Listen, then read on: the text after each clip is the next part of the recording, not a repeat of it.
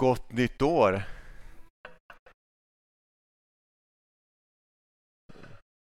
Micke var nog inte på va? Jo, gott nytt år! Vi sa det idag här eh, när vi samlades vid tio att undrar om vi blir fler som är här uppe på scenen än som sitter och eh, är med liksom i gudstjänsten så här. Men härligt att ni är här. Jättehärligt. Är det någon som är lite så här småseg och trött? Några händer uppe. Ehm, innan jul här så fick jag höra om eh, kanske en, ett av årets bästa julklappar. Ehm, jag hörde nämligen att Ramin och Sakine eh, fick, eh, de ringde från advokaten och sa att de har fått uppehållstillstånd.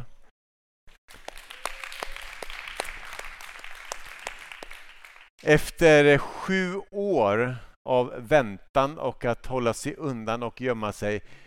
Det är fantastiskt. Jag blev så glad. Det är nästan så äh, nu har jag fått allt jag behöver i julklapp. Fantastiskt, fantastiskt. Så jag tänker att vi ska faktiskt börja med att tacka för det. Och Vi har också flera andra som har fått uppehållstillstånd under året och, eh, och jag tror inte att vi som, som har vuxit upp i Sverige kan förstå vilken press man lever under när man går i väntan och inte får veta. Man väntar och väntar och får avslag så väntar man och väntar. Det, men nu är vi så glada. Tack Jesus. Så, herre, tack för att vi får bara glädjas ihop med Ramin och Sakine och alla pojkarna. Herre, tack för det besked som de fick, Herre, att få om uppehållstillstånd. Herre, vi tackar dig för de, eh, alla andra också som har fått under det här året. Som har längtat, som känner att eh, om jag inte får det så vet jag inte vart jag ska ta vägen. Men tack Herre för att du har varit med hela vägen nu för Ramen och Sakine. Du vet all deras vånda, deras oro som har varit, alla svårigheter de gått igenom. Men tack Herre för att de har fått luta sig inåt församlingen, att vi har fått vara med och stötta och bära så gott som vi kan. Men Herre, jag tackar dig för att du har funnits där. Tack för att du är trofast. Och tack för att du har burit dem. Amen. Vi har ju ett nytt år framför oss. Eh, jag vet inte, är det någon som skriver så här nyårslöften? Nej, klokt. Nej, men man kan ändå säga så här att vad önskar man? För jag tänkte igår att vad önskar jag för nästa år? Vad längtar jag efter det här året som ligger framför? Och det, man kan göra en jättelång lista. Jag skulle önska att kriget i Ukraina tar slut. Det är en sån grej som ligger högt upp. Det finns så mycket man önskar skulle ske. Men jag vet ju av att, erfarenhet av att ha fem barn att när man får skriva önskelistor så börjar man ofta liksom, vad vill jag ha? Ehm. Och Jag skulle utan problem kunna fylla en hel sida med bara saker, liksom laddat med saker som jag skulle önska att jag skulle få. Och Då måste man ställa sig en fråga att det som hamnar överst på min lista, tror ni att det är någon det som också hamnar överst på Guds lista? För Jag tänker att egentligen så det borde väl vara det naturliga. Att det jag längtar efter mest av allt också borde vara det som Gud längtar efter mest av allt. Eller? Så tänker jag i alla fall. Och därför kommer vi under ett antal söndagar tala, tror jag, om det kanske som ligger överst på Guds hjärta. Eh, det han önskar få se för 2023. Därför att det är samma sak som man alltid har velat se. Vi ska snart öppna Bibeln och läsa från Apostlagärningarna. Vi ska läsa tre eh, olika stycken där eh, som, kommer att, som utmanar mig och som jag tror kommer att utmana dig. Men Jesus hade vandrat i tre år med sina lärjungar. De hade fått se hur Jesus botade sjuka. De hade fått se hur han befriade människor. De hade sett hur han eh, konfronterade religiösa ledarna och ställde sig på de svaga sida.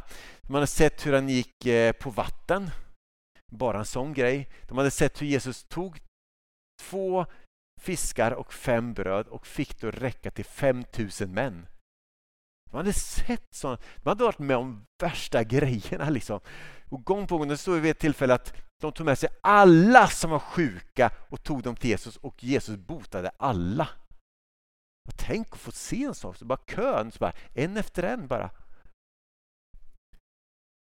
Och De såg hur Jesus mötte människor som var utstötta med respekt och kärlek. Och En av mina favoritsaker som står om Jesus är att, att han tog i dem och rörde vid dem som var spetälska. Alltså de som ingen annan ville ens komma närheten av. De hade klockor som ringde så att när de var på väg att komma närma, närmare, då, då gick man åt andra hållet och flydde. Och så står det att Jesus, han rörde vid dem. Han hade ett rent hjärta men var inte rädd för att få smutsiga händer. Och Han tog i människor, han rörde vid människor och lärjungarna de hade gång på gång på nära håll sett hur Jesus hade förvandlat människors liv. Hur han förlät synder, hur han öppnade blinda ögon och på den tiden, i det samhället, så var att bli helad, det var att förändra allt i livet. Från att behöva sitta och tigga utanför en port eller någon, eh, på någon väg till att helt plötsligt kunna vara en del i samhället på ett annat sätt igen. Och för de spetälskare innebar det att, att de kunde återigen gå till templet och få be. De var välkomna till synagogan igen när man blev helad. Innan dess var man utstött, var utanför, man fick inte ta del av det. Så det, det var ständigt saker som lärjungarna såg att Jesus gjorde som kom att förvandla människors liv. Och Jag tror att det är det som Gud längtar efter mest av allt. Att få med och förvandla människors liv. Och ytterst längtar han efter att få se liv förvandlas på det sättet att han får fylla dem med sin heligande så att evigt liv får komma in i deras liv. Jesus sa så här att jag har kommit för att söka efter det som är förlorat och rädda det. Och jag tänker att det är så han längtar efter att komma in och han, när han gick här på jorden så kom han in och han såg människor, han rörde med människor och det han längtade mest av allt är att de skulle bara förstå att det finns en Gud som älskar dem så mycket. Och att han längtade efter att få kliva in, in i deras vardag och säga, kan jag förvandla ditt liv? Och de fick upptäcka vem han var, fick lära känna honom och fick smaka på den här kraften som han var bärare utav. Och de sa, det där vill jag ha. Och så när Jesus stod på korset, som vi, när vi firar nattvard ska minnas det, så var det just för att jag dör för att ni ska få liv. Jag tar på er min, eller era synder för att ni ska bli fri från synder. Jag dör och lägger ner mitt liv i graven och jag uppstår till ett nytt liv för att ni också ska kunna uppstå till ett nytt liv tillsammans med mig. Så det här, att Jesus kom för att förvandla människors liv, det är någonting som jag det är det som ligger överst på Guds hjärta. Och det är det som jag skulle önska att när jag sluter ögonen på kvällen är det sista jag tänker på. Hur kan jag imorgon få se någon bli förvandlad av Jesus? Hur kan jag i de möten som jag har, hur kan jag få förmedla Jesus till andra människor? Så att liv blir förvandlade. Och jag inser bara en sak att för att det ska kunna ske så måste ju också mitt liv ständigt förvandlas av honom. Jesus han sa i ett samtal med sina lärjungar att jag har inte kommit ner från himlen för att göra vad jag själv vill utan för att göra hans vilja som har sänt mig. Därför att det Gud ville för Jesus tror jag också är precis det som Gud vill för oss. Tänk när vi kan leva våra liv på ett sånt sätt att vi säger att ja, men jag, gör, jag sätter inte upp på min lista det jag vill. Jag sätter upp på min lista vad han vill för mig. Och hur skulle det konkret se ut i våra liv? Det finns ett... Eh, jag hörde en predikan för många, många år sedan som har så fastnat. Eh, den börjar med att eh, jag tror att han bara predikade om en enda vers i hela predikan. Där han höll på i en och en halv timme nästan. På 80-talet kunde vissa predikanter hålla på så länge när man predikade.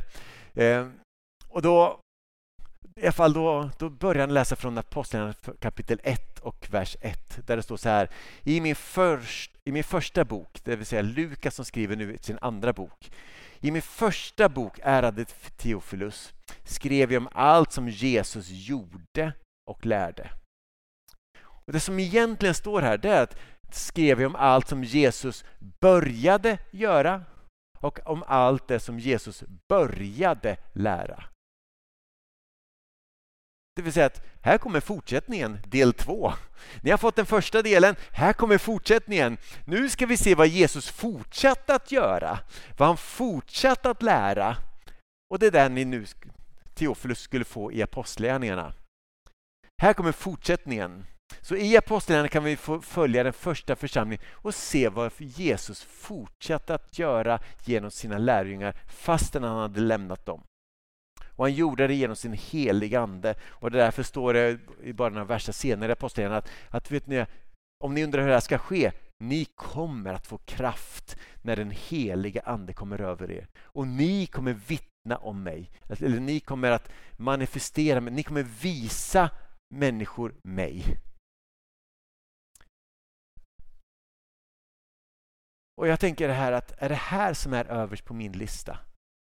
Att jag ska leva ett liv som inte handlar om min vilja utan om hans vilja. Och hur skulle det se ut i så fall? Och där tror jag att jag som svensk har väldigt goda förklaringar. Men Gud vill väl att jag ska ha det bra? Ja, det vill han. Alltså då söker jag ett bra liv. Gud vill väl att jag ska, att jag ska kunna ha, vara varm, ha kläder och ha mat. Och, ja, det vill han. Ja, men då, då strävar jag efter det. Men jag tror, tänker att jag skulle önska att jag det här året fick ännu mer få lägga mitt öra mot Guds hjärta och fråga Gud, vad är det på riktigt som ligger överst på ditt hjärta? Vad är det du längtar mest över att få se i mitt liv? Och jag skulle önska att jag inte skulle ha förklaringar eller bortförklaringar eller liksom att ursäkter när jag sa att ah, jag kan väl unna mig det här. Att jag på riktigt skulle få säga att Gud, det som du vill för mig, Hjälp mig att leva det livet. Hjälp mig där. Jag är 51 år, jag har fru, jag har barn, jag har barnbarn, jag bor i ett hus, jag har bil, jag har mat på bordet, jag har vänner och jag har fritidsintressen. Jag gillar böcker, jag gillar god mat och jag gillar spännande filmer. Vet du att det är ett heltidsjobb bara det. Det är så lätt att det bara uppslukar allt. Men jag skulle, jag skulle inte vilja ta bort det. Liksom. Men jag skulle vilja vara då pappa, man, morfar, farfar, husägare på ett sätt som Gud säger att det där, nu gör du det jag vill. Nu lever du i min vilja. För att trots allt så kan även jag som pastor ständigt bli upptagen av saker som inte tror jag ligger överst på Guds lista, på Guds hjärta. Och det, Jag tror du säkert känner igen det, att livet händer så snabbt. Det, det är så mycket, så att det är så lätt att man uppslukas av allt annat. Men när vi egentligen längtar efter att få lägga örat mot Guds hjärta och säga Gud, vad vill du? För vi vet alla att det är det bästa sättet att leva. Att få leva nära honom, att få vara fylld av honom. Jag skulle bara ta med dig till tre bibelord som, är, som blir ganska praktiska och som utmanar mig. De är alla från Apostlagärningarna. Det första är från Apostlagärningarna kapitel 3. Och det är direkt efter pingstdagen. Man vet inte exakt hur många dagar, men ett par dagar efter pingstdagen förmodligen.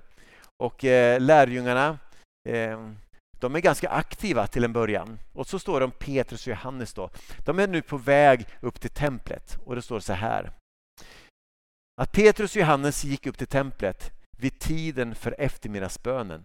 Det var alltså en, en klockslag som var satt i templet att då ska vi be eftermiddagsbön i templet. Så de är på väg dit. Ehm, då bars det dit en man som varit lam från födseln och som man varje dag brukade sätta vid en ingång som kallas Sköna porten så att han skulle kunna tigga av de som besökte templet.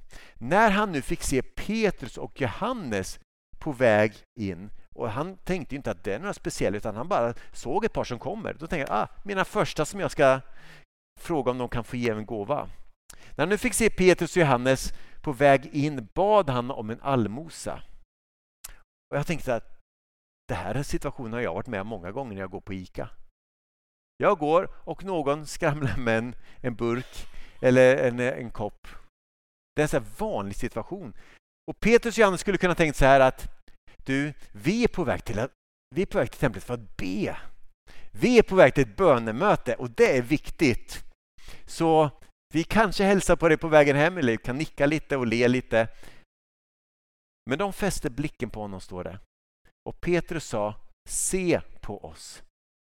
Mannen såg spänt på dem och väntade sig att få något av dem. För det, det skulle jag ju tänka att, eh, att, om man sitter utanför ICA och, och tiger och sen så håller upp en kopp och sen så kommer någon och stannar upp och tittar på dem. tänker man, ah, jag får något nu. Och så tänkte den här mannen också. Men då säger han så här, Petrus sa, silver och guld har jag inte, men vad jag har Alltså han, han visar att jag har fått någonting som jag kan ge. Det jag har, det ger jag dig. I Nazaren, Jesu Kristi namn, stig upp och gå. Och så står det, han grep tag i den högra handen och reste upp honom. Och med ens fick mannen stadga i fötter och vrister och med ett språng var han på benen och började gå. Och han följde med dem in i templet och han gick omkring och han hoppade och prisade Gud och allt folket såg honom gå omkring och prisa Gud. Och när de upptäckte att det var mannen som brukade sitta och tigga utanför templet vid sköna porten, då fylldes de av bävan och häpnad över vad som hade hänt honom. Och inte undra på, för lite senare står det att han hade varit då lam från födsel och han, hade, han var nu över 40 år. Tänk att ha varit lam, varit helt beroende av att tigga i 40 år. Och Jesus, eller Petrus och Johannes, de kliver in och säger att vi har fått någonting i Jesu namn och sen så ger de en gåva som de själva har fått som gåva att förvandlas av Jesus. Alltså den här lamen, man, hela hans liv blev förvandlat efter den dagen. Det var inte detsamma. Allt bara i ett ögonblick. För, jag tänkte bara att, att se en man som sitter i rullstol, ofta har de ju väldigt smala ben för att de aldrig kunnat använda benen. Men Gud måste ju alltså stoppat in både muskler och liksom, eh, liksom, eh, koordination och lite nervbanor som gjorde att han liksom kan, kan gå. För det, det kan man ju inte normalt sett bara upp sådär. Alltså vilket under det är. Och Det här skedde en vanlig dag när de var på väg till någonting annat. Det var inte så att Gud hade sagt att gå till templet, där vid sköna porten sitter en man, honom ska ni be för. Men fasta och be först riktigt, riktigt länge så att ni är riktigt laddade. Utan de var på väg till någonting annat och på vägen dit såg de det här. Och jag undrar om de riktigt liksom det var inte så att oh, nu, har vi, nu har vi laddat, nu ska vi förvandla någons liv. Utan mitt i vardagen hade de lagt sitt öra mot Guds hjärta och kände att Gud, vad vill du? Och när de såg den här personen så kände de bara Gud, nu slår ditt hjärta snabbare. Ska... Och sen så ber de, tar tag i hans hand och reser upp honom. Alltså jag utmanas så här. Tänk att ha deras frimodighet mitt i min vardag. På väg till ICA, på, på bussen, på, när man är ute eller vad man än gör, ute och går med hunden. När jag ser ett behov har jag frimodighet att bara säga att vet du vad? Jag har någonting som du skulle behöva. Det längtar jag efter för det här året. Med större frimodighet att kunna göra det som de gjorde. Och jag vet av egen erfarenhet att när jag vågar och när jag har mod att faktiskt kliva ut utanför min egen bekvämlighetszon på ICA eller någon annanstans säga att du får jag be för det. Gud har en fantastisk förmåga att göra mycket mer utanför kyrkan än innanför kyrkan. Det är, och han är mycket mer trofast många gånger när jag ber för människor som inte har en tro än när jag ber för oss i kyrkan. Där kanske bara, ja, vi ber och ber och ber men det händer ju ingenting. Och sen ber man för någon som inte alls ens känner Gud och helt plötsligt griper Gud in. Och jag önskar för 2023 att jag skulle få mer frimodighet att få göra det som Petrus och Johannes gjorde här.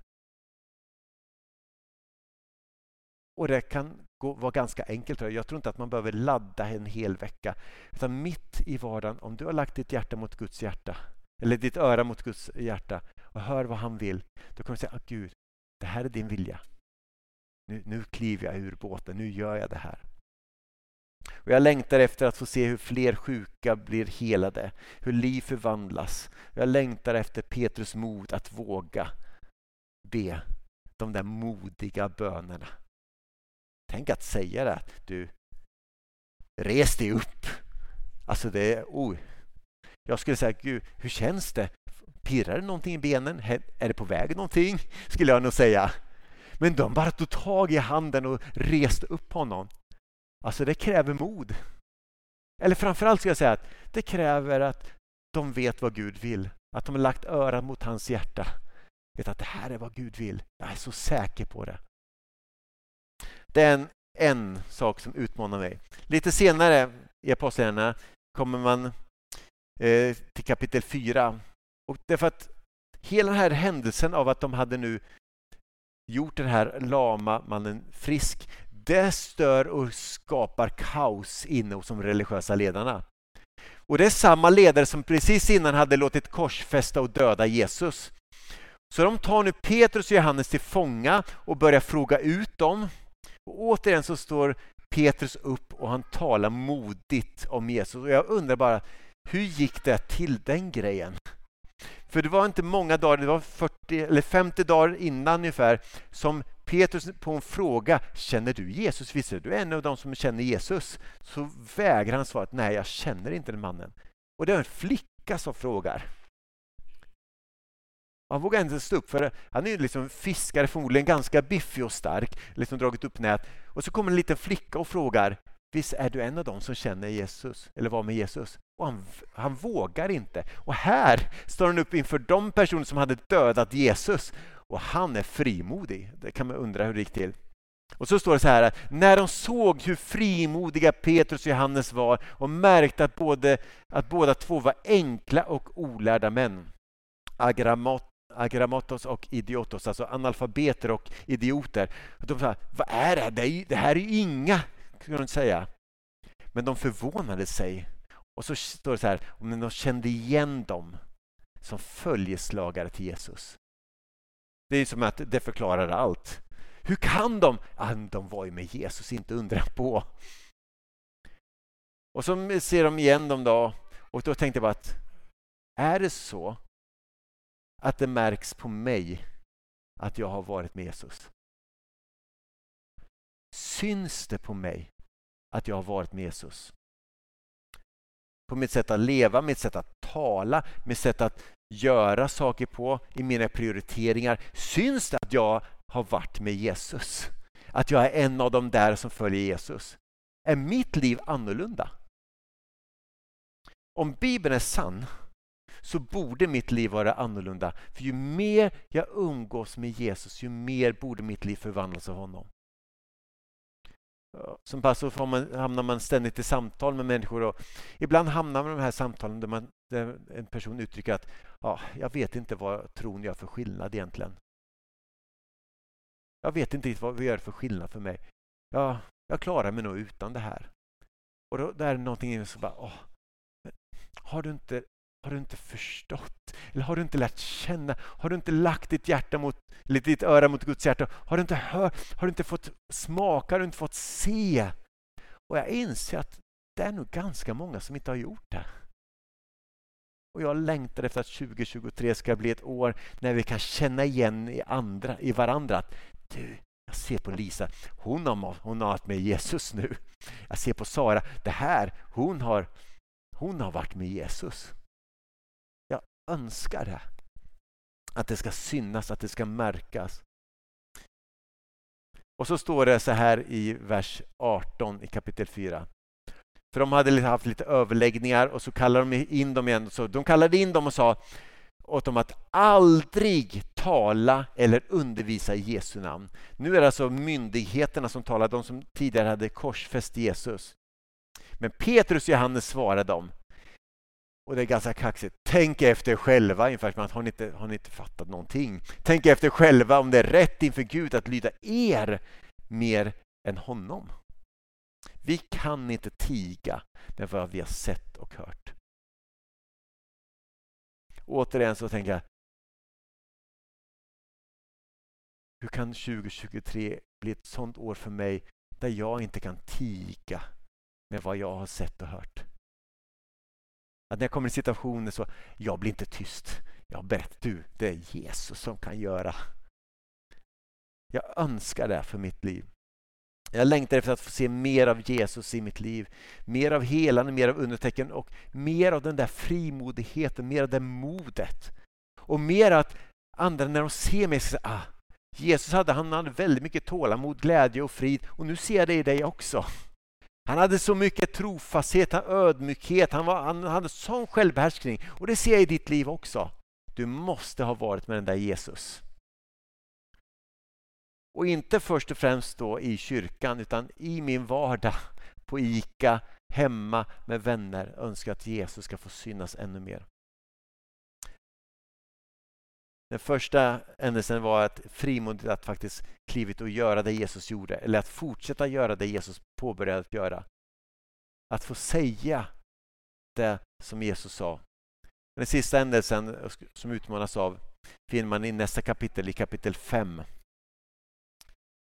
Och då har de återigen kallats inför eh, rådet och Petrus och de andra lärjungarna står det. De var återigen där, de blev förhörda av de judiska ledarna och de visste bara inte vad ska vi göra med de här. De fattar inte vad vi ska... Vi får inte stopp på de här lärjungarna.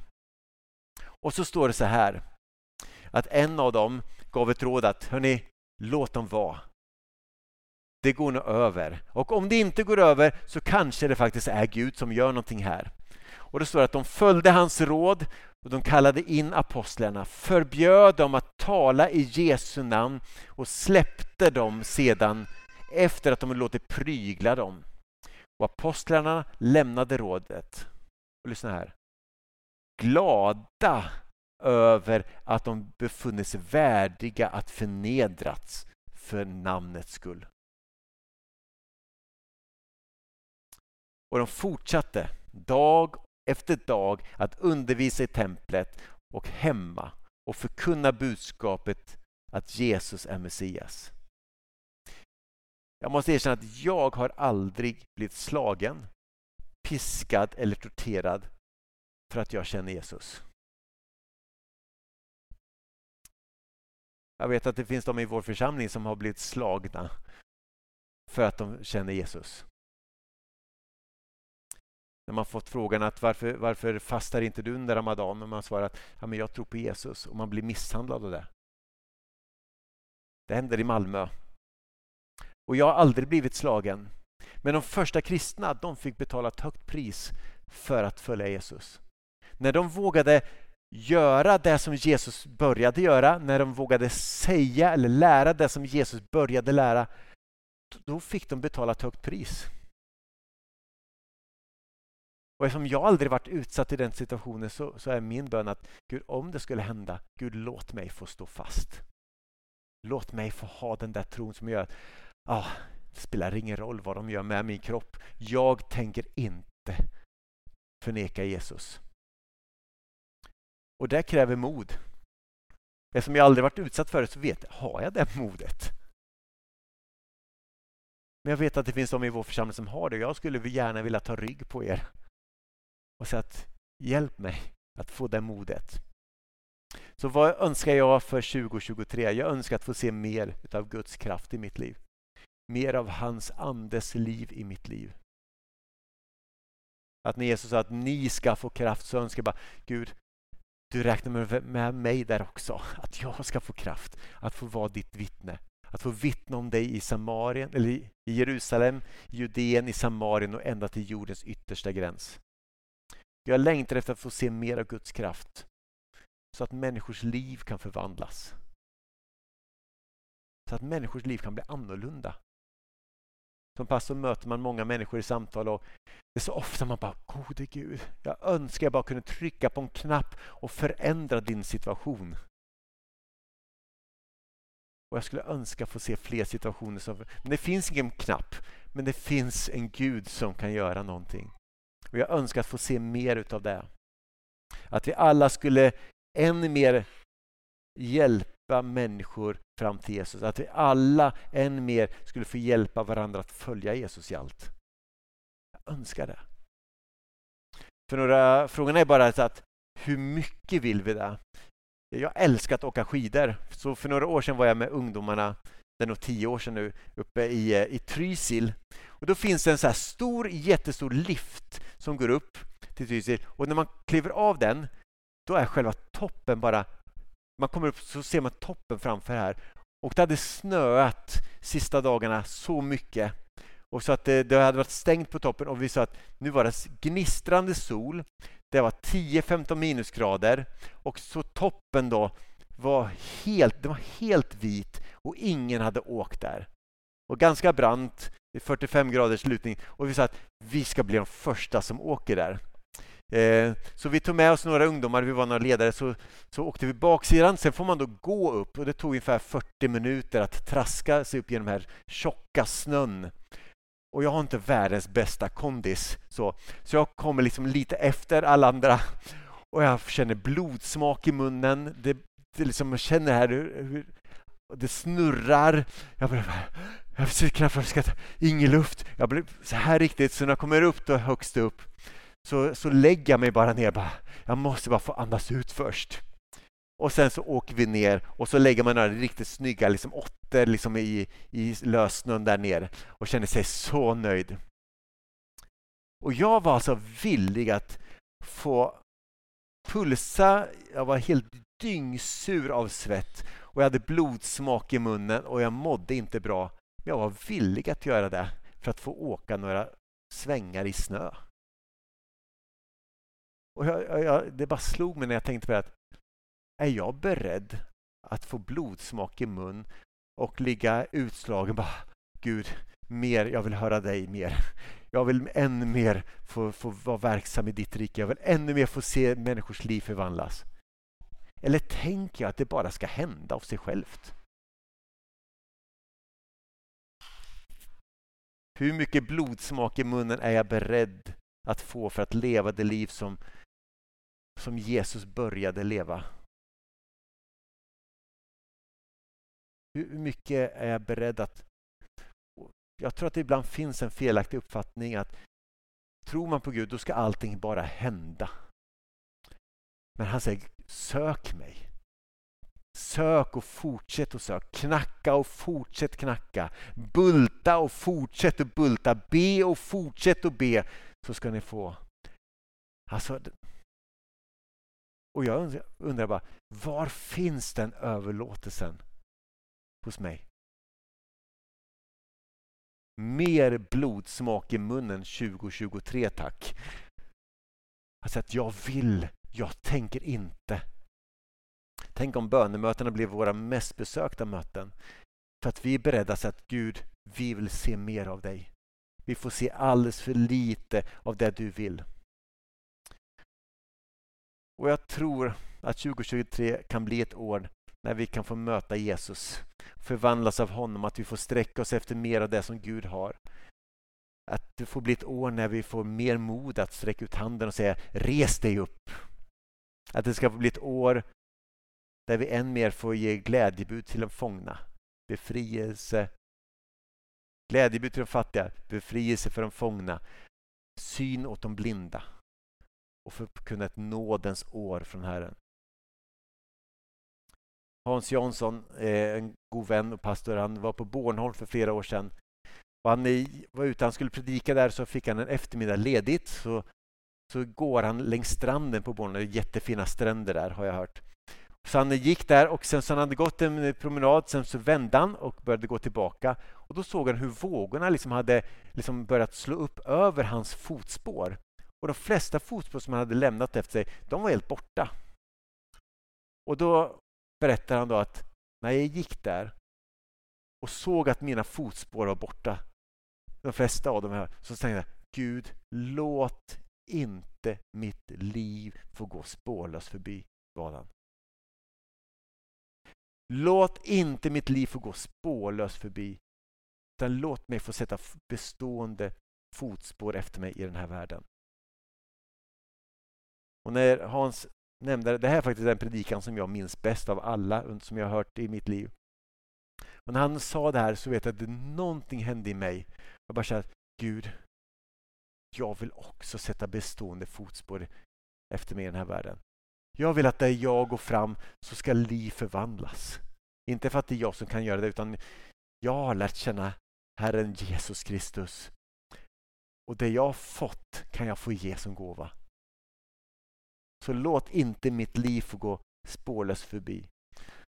Så min bön för 2023 är att det här året så ska vi få lägga örat mot Guds hjärta. Få höra honom vad han vill. Få mod att göra det som han vill. Att det som står överst på min lista ska vara att Gud, vad vill du? Att jag ska få frimodighet att kunna stå upp även om jag vet att det kommer kosta på.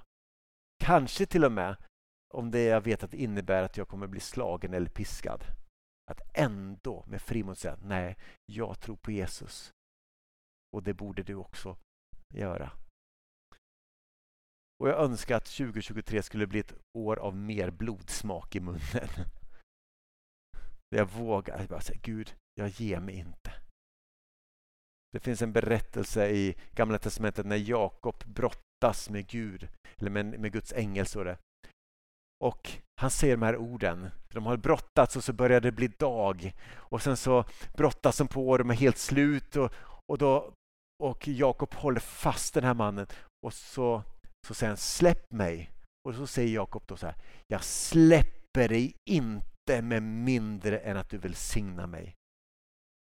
Jag kan säga att jag, jag vet att Jakob hade blodsmak i munnen den natten efter att ha brottats där. Men tänk en sån öl. Gud, jag släpper dig. Jag vill ha det här livet. Och jag ger mig inte. Jag backar inte för någon motgång utan jag, Gud, hjälp mig att sträcka mig. Vi ska strax fira nattvard så ni som ska vara med nattvarden, ni får gärna gå och göra ordning er nu. Ska vi be tillsammans. Herre, tack för att du är en alltigenom god Gud. Det herre, jag utmanas så när man läser de här texterna. Man, man ser hur de första kristna levde, vad de gjorde, vilken attityd de hade, vilket mod de hade, vilken, vilken kraft de var fyllda av. Så, så fylls jag av sån längtan. Och Herre, jag ber att du skulle få möta mig, för jag känner att jag, jag behöver mer av ditt liv i mitt liv. Herre, jag behöver bli bättre på att lägga mitt öra mot ditt hjärta. Jag behöver få ständigt få komma till dig. Och Herre, tack för att nu, när vi nu firar nattvard, låt det här få bli ett tillfälle när vi får säga Jesus, jag vill ha med dig i mitt liv. På samma sätt som när brödet och den här druvjuicen kommer in i mig och blir en del av mig och kommer ut i mina celler i min kropp så ber jag att du ska få komma in i mitt liv och fylla mig fullständigt. Jag vill inte leva mitt liv med min egen agenda, min egen lista utan Gud hjälp mig att få leva mitt liv tillsammans med dig. För dig. Uppslukad av dig och här är det med en envishet att kunna bara säga att Gud, jag släpper inte med mindre än att du välsignar mig. Att jag vågar sträcka mig och be att söka dig, att fasta, att söka ditt ansikte, att söka din kraft, att söka din närvaro i mitt liv ännu mer. Och här är jag bara, jag längtar efter det. Jag längtar efter det för oss som församling. Låt oss inte bara vara en församling som träffas och har lite trevligt och mysigt tillsammans och förhoppningsvis hör någonting som vi inte har hört förut. Gud, hjälp oss att följa dig i allt. Hjälp oss att följa dig i allt, varje dag. Så tack för att du är här just nu. Jag ber om din välsignelse över nattvarden vi ska fira. Amen.